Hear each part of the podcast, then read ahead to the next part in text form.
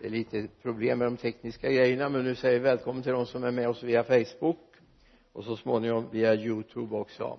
Roligt att ni kunde vara med oss ikväll och roligt att ni är här som är här i kyrkan. Även om man kommer stressande ifrån Allingsås så välkomna. Ikväll tänkte jag bara beröra en sån där viktig växling i den kristna kyrkans historia. En av de där mer märkliga växlingarna. Du märker kanske inte så mycket av den när du läser men börja fundera på vad är det han säger egentligen? Så jag tänkte ta er med till Johannes evangeliets fjortonde kapitel. Tänkte läsa några verser tillsammans med oss där. Jag fick ju ett råd när jag började predika för många år sedan att eh, se till åtminstone att du har läst en rejäl bibeltext.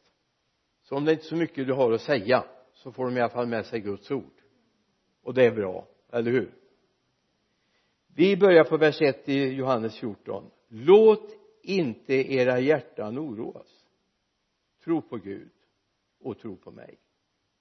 I min fars hus finns många rum. Om det inte vore så skulle jag då ha sagt er att jag går bort för att bereda plats för er och om jag nu går bort och bereder plats för er då ska jag komma tillbaka och hämta er till mig för att ni ska vara där jag är.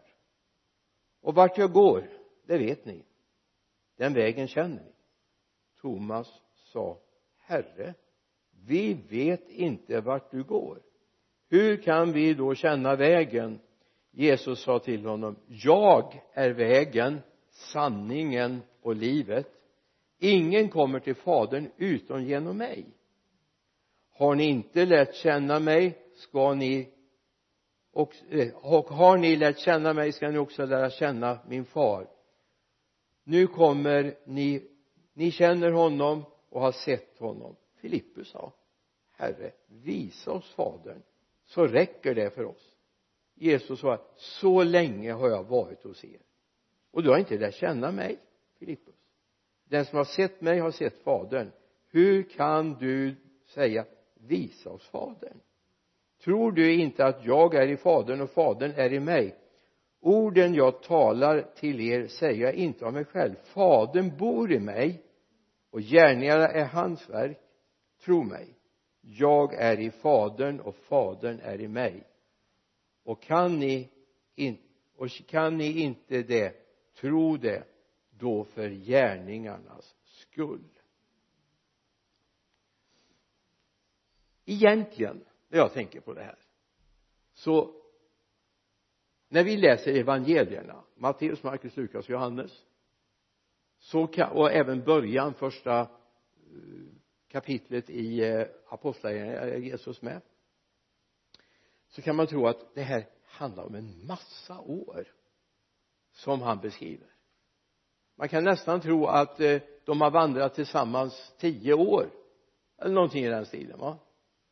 Om vi ser allt som händer alla vandringar besöken i Kapernaum i Betania i Jerusalem for över sjön gick på sjön och så vidare va? Men här är det egentligen bara tre år vi pratar om under de här tre åren så har Jesus kallat lärjungar. Och då om jag ställer frågan så här hur många var lärjungarna? Så säger en del ja de var nog tolv. Är det sant? Var de bara tolv? Nej. Alltså vi vet en siffra att de var cirka 120 vid pingstdagen tolv var de han hade kallat ut, valt ut på ett speciellt sätt för de skulle bära hans arbete vidare. De kallar han apostlar. Vi har lite om det i Markus 3 eh, vi kan läsa där. I Markus 3 verserna 14 och 15 han utsåg tolv som han kallade apostlar. De skulle vara med honom och han skulle sända ut dem att predika och han har makt att driva ut onda andar. Men det var alltså de här tolv. Men det fanns fler. Och så kommer vi in i det här skiftet. Nu ska Jesus lämna dem efter tre år tillsammans med dem.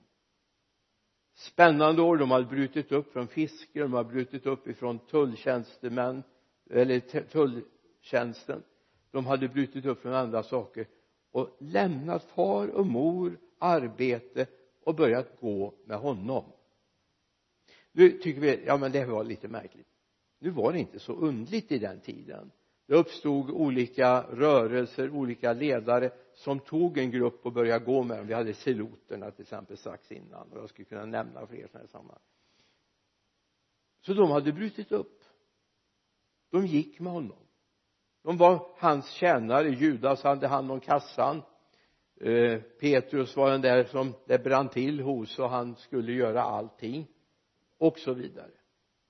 Men nu var det slut. På en Jesus med fysisk gestalt som vandrade tillsammans med honom. Och om du har Johannes evangeliet uppe så kan du se att kapitlen 14, 15 och 16 är det vi kallar för Jesu avskedssal då går han på nytt igenom allt det han har sagt i kapitlen 1 till 13 eller i Lukas evangeliets början i Markus evangeliets första del i Johannes evangeliets första del. Allt det här finns med. Men nu gör han en rekapitulering. Det här handlade evangeliet om.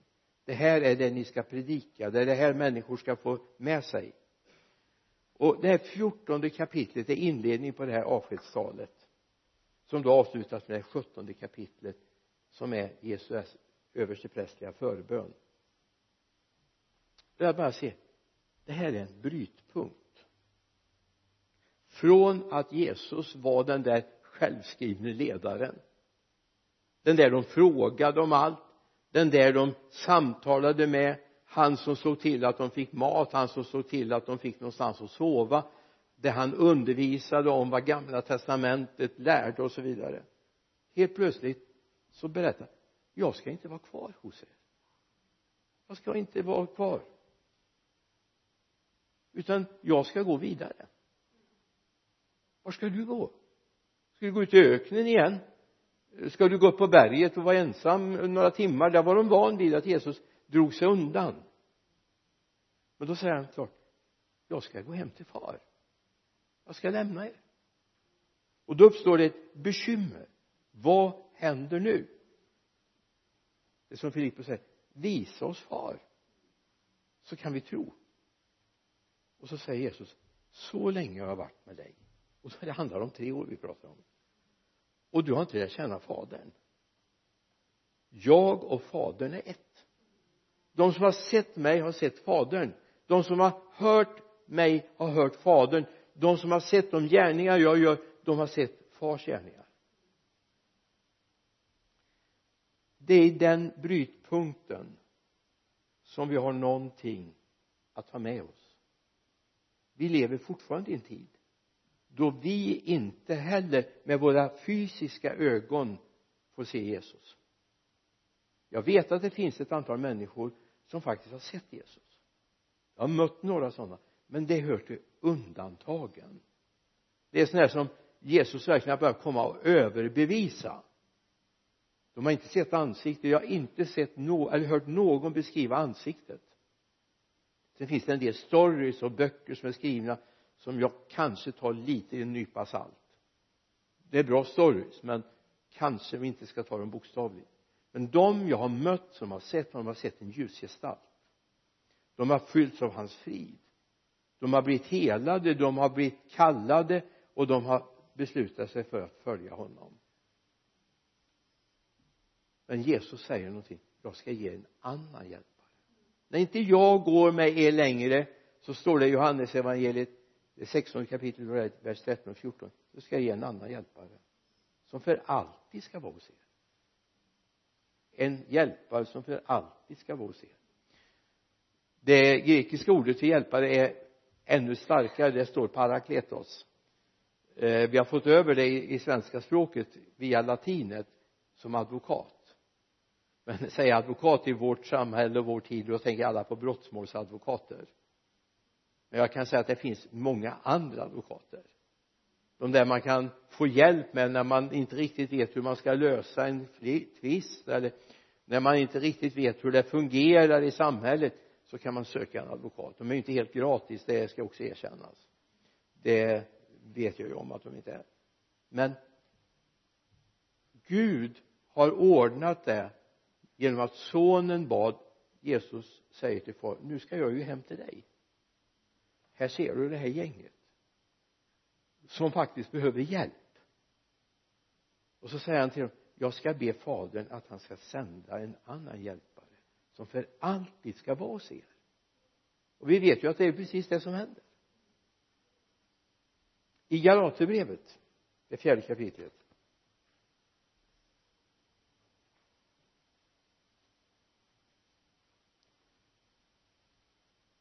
Det här bibelordet säger mig att det Gud gör gör han alltid i rätt tid. Gud gör allting i rätt tid. Här är, beskriver Paulus då Jesu kommande. Vi kan gå till vers 3 på samma sätt var det med oss. Så länge vi var omyndiga var vi slavar under världens makter. Men när tiden var inne sände Gud sin son född av kvinna ställd under lagen för att friköpa dem som stod under lagen så att de skulle få söners rätt. När tiden var inne det här är ett nyckelbegrepp i bibeln. Alltså vi skulle önska vi skulle tänka att det skulle ha hänt för fem år sedan det skulle ha hänt igår. Men Gud har en egen tid. När tiden är inne och då är det bara viktigt att vi är på plats när tiden är inne. Att vi är beredda för det kommer en dag när tiden är inne när Jesus kommer tillbaka. För att hämta dem som tror på honom. Vi kan inte sätta ut en klocka vi kan inte bestämma en allm i almanackan när han ska. Men när tiden är inne så händer det. Och det är viktigt att vi ser det. När tiden var inne sände Gud också på Jesu bön den helige ande och det är honom vi har att vända oss till. Ingen ska kunna säga jag vet ingenting om far. Jag hör aldrig Jesus tala till mig. Eller? Jesus talar alltid till dig, eller hur? Det är gott att veta att han talar till oss. Det är bara att idag talar han genom sin ande som han har gett oss. Ingen ska behöva leva i okunnighet. Han talar till dig. Han talar till dig den helige ande är med dig på vardagen. Det är inte bara i kyrkan den helige ande är med. En del har den känslan att i kyrkan jag går till kyrkan för att Gud ska tala till mig. Tänk att Gud kan tala till dig hemma vid frukostbordet. På din arbetsplats. Därför Jesus vill vara med oss. Det är precis det här de här första lärjungarna de här som de här 120 fick erfara nu var våran coach borta. Nu lämnade han gänget. Men han har fixat någonting som var otroligt mycket bättre. Det är nyttigt för er att jag går bort säger Jesus. Ja. jag som barn drömde om att tänk om jag hade fått levt på Jesu tid. Tänk om jag fått gått med i gänget. Kollat när han botade sjuka när han drev ut demoner. Alltså när jag var grabb i 12-13 års åldern då, då tyckte jag det här med demoner var spännande. Jag hade inte liksom hört så mycket om demoner på den tiden som vi märker idag men jag tyckte det var spännande. Men under den tiden när Jesus gick här så var hans närvaro bunden till tid och rum. Jesus så i fysisk gestalt kunde inte vara på flera platser men när han är hemma hos far och sänder anden till oss så kan han uppenbara sig på många platser samtidigt. Det är väl ganska häftigt. Alltså vi, kan, om vi känner så här Gud är riktigt nära oss här nu. Vad underbart. Tänk att det kan de sitta i Australien och känna samtidigt. Eller borta i Nordkorea eller Sydkorea. Ja Nordkorea är faktiskt en helig ande också. Ja. Eller i Afrika visst är det häftigt? Så det blev en uppväxling när Jesus lämnade och sitter hemma och ber för oss. Han sände sin ande och anden har ingen egen agenda. Han talar det sonen vill att vi ska höra. Så han talar till oss. Men han gör det i rätt tid. Och jag hoppas att du är inställd på att Gud har en tid för dig också. I att vi upplever Guds närvaro att Gud talar till oss. Det skapar också en trygghet. Jag vet inte hur du känner så här om säg att du sitter och kör bil och så har du slocknat till lite grann och så är det någon annan passagerare som knuffar på dig och säger du det är nog tid att vakna nu innan vi är nere i diket. Jag tror att du blir ganska tacksam det är inte så roligt att vakna på en upp och nervänd bil ute i ett dike fullt av vatten hänga i ett säkerhetsbälte blåslagen.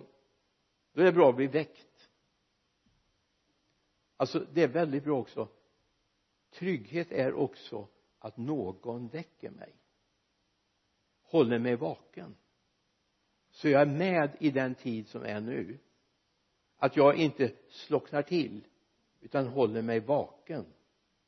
Det är en av de uppgifter den helige ande har. Därför vill han prata med dig.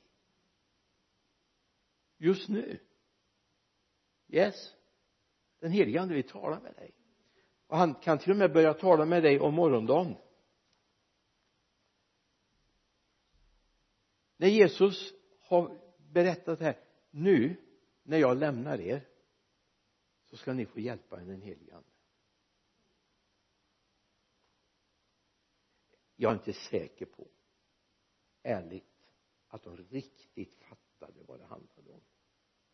Tror du det? Tror de hade liksom allt klart? Ja och så här kommer det fungera. Jag får in det i min box. Jag tror inte det. Men så kommer det några dagar senare. När de är samlade i rädsla där i övre salen. Då liksom den heliga ande liksom flyttar in i dem. Det är inte bara att de har fått löftet om den heliga ande. De har fått den heliga ande. Alltså ärligt talat jag blir mättare av att sitta vid bordet som är uppdukat med rätter än bara få ett löfte om att någon gång ska du få äta lunch.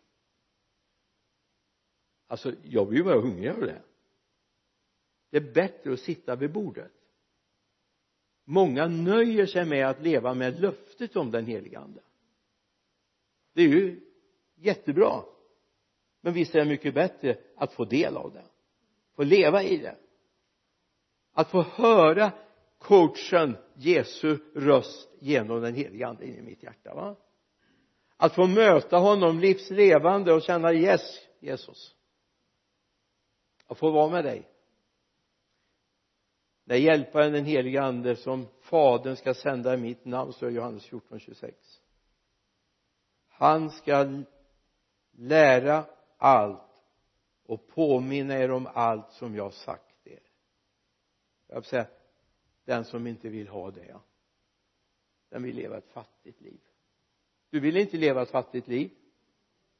Du vill leva ett rikt liv. Ett rikt liv med Gud inte bara liksom kanske jag trampar någon på tån nu, förlåt dem. Men alltså jag möter människor. De ska åka en hit och de ska åka en dit för att de ska liksom bli upplivade. De ska på uppbyggelsekonferenser och, och det är väl bra. Men nu alltså Gud finns inte bara där. Gud finns i den här torra vardagen mitt när jag tycker det är en tuff dag jag har framför mig på jobbet eller i skolan tänk att få ha honom med där. Jag behöver inte åka till en uppbyggelsekonferens för att möta Gud.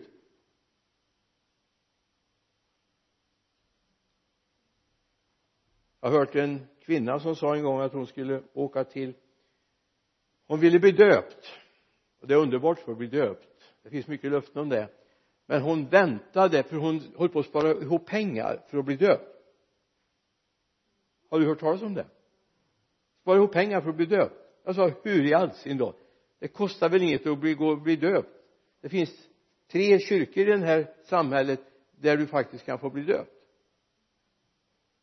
nej men jag ska till Israel. Jag ska bli döpt i Jordan för där blir Jesus döpt. Ja visst det är okej. Okay. men varför spara ihop pengar när man kan bli döpt på nära håll?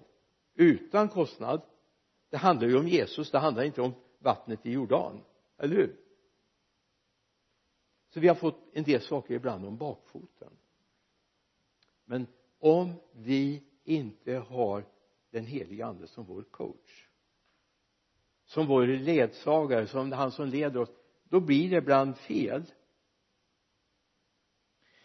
i de här verserna i Johannes 14 finns det några verser som är nyckel.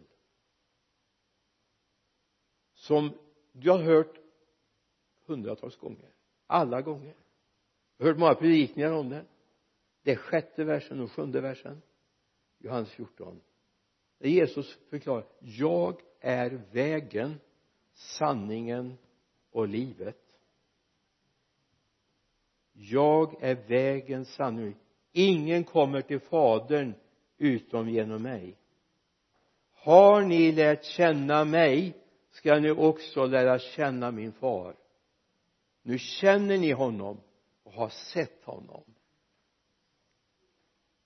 Yes. Han är vägen. Och vägen har två egenskaper två anledningar. För det första att jag ska komma till ett mål vägen slutar vid ett mål. Det andra att jag ska komma tryggt dit och inte irra omkring. Jag har gått vilse en gång i en skog en sen kväll. Jag var ute på en mörkerorientering. Och man skulle lysa med en ficklampa på reflexer. Det var bara att jag skulle vara, stå vid en kontroll. Så jag tänkte jag hittar den här skogen. Och det gjorde jag på dagtid när det var ljust så visste jag precis var det här kärret låg. Det var bara det att kanske efter 10-15 meter så snubblade jag på en trärot slog sönder ficklampan. Hur får man de där att lysa? När jag inte har en ficklampa att lysa med. Reflexen är ju kolsvart ute i en svart skog. Och helt plötsligt när jag alltså de började gå skallgångskedja efter mig precis som jag hann hitta fram. När jag passerar samma träd det var en, en, en gran som stod där tionde gången ändå tyckte jag att jag gick spikrakt. Jag visste åt vilket håll jag skulle men jag passerade samma träd tio gånger. Tänkte väldigt märkligt. Men jag hade gått i en cirkel. Därför jag hittade inte så är det mångas liv. Det är viktigt att vi vet att det finns en väg. Den heter Jesus Kristus. Det finns en sanning. Det, det här ska vi prata om en annan gång. Det finns en väg det finns en sanning och det finns ett liv som är något mer än bara existera. Det finns ett liv som är meningsfullt som ger glädje.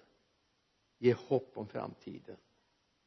Ta med den där lilla reflektionen över några versar i det finns mycket mer man skulle kunna hämta fram ur de här verserna i första eller Johannesbrevets fjortonde kapitel 1 till 11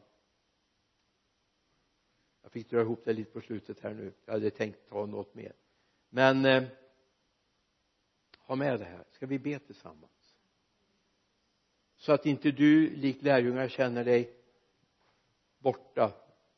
Vart är jag på väg? Vart, vart tog du vägen Jesus? Att du får tag i Jesus är med dig. Jesus är med dig. Far jag bara tackar dig för att du välsignar oss den här kvällen fader. Välsigna oss, välsigna de som finns via Facebook. Herre rör vid dem. Precis som du gav lärjungarna en ny coach, en ny att leda som skulle tala allt det du hade tänkt ge dem så har du gett oss en coach för livet som vi ska lyssna till, som vi ska följa och vi ska vandra tillsammans med. Vi ber om det i Jesu namn. Amen. Amen.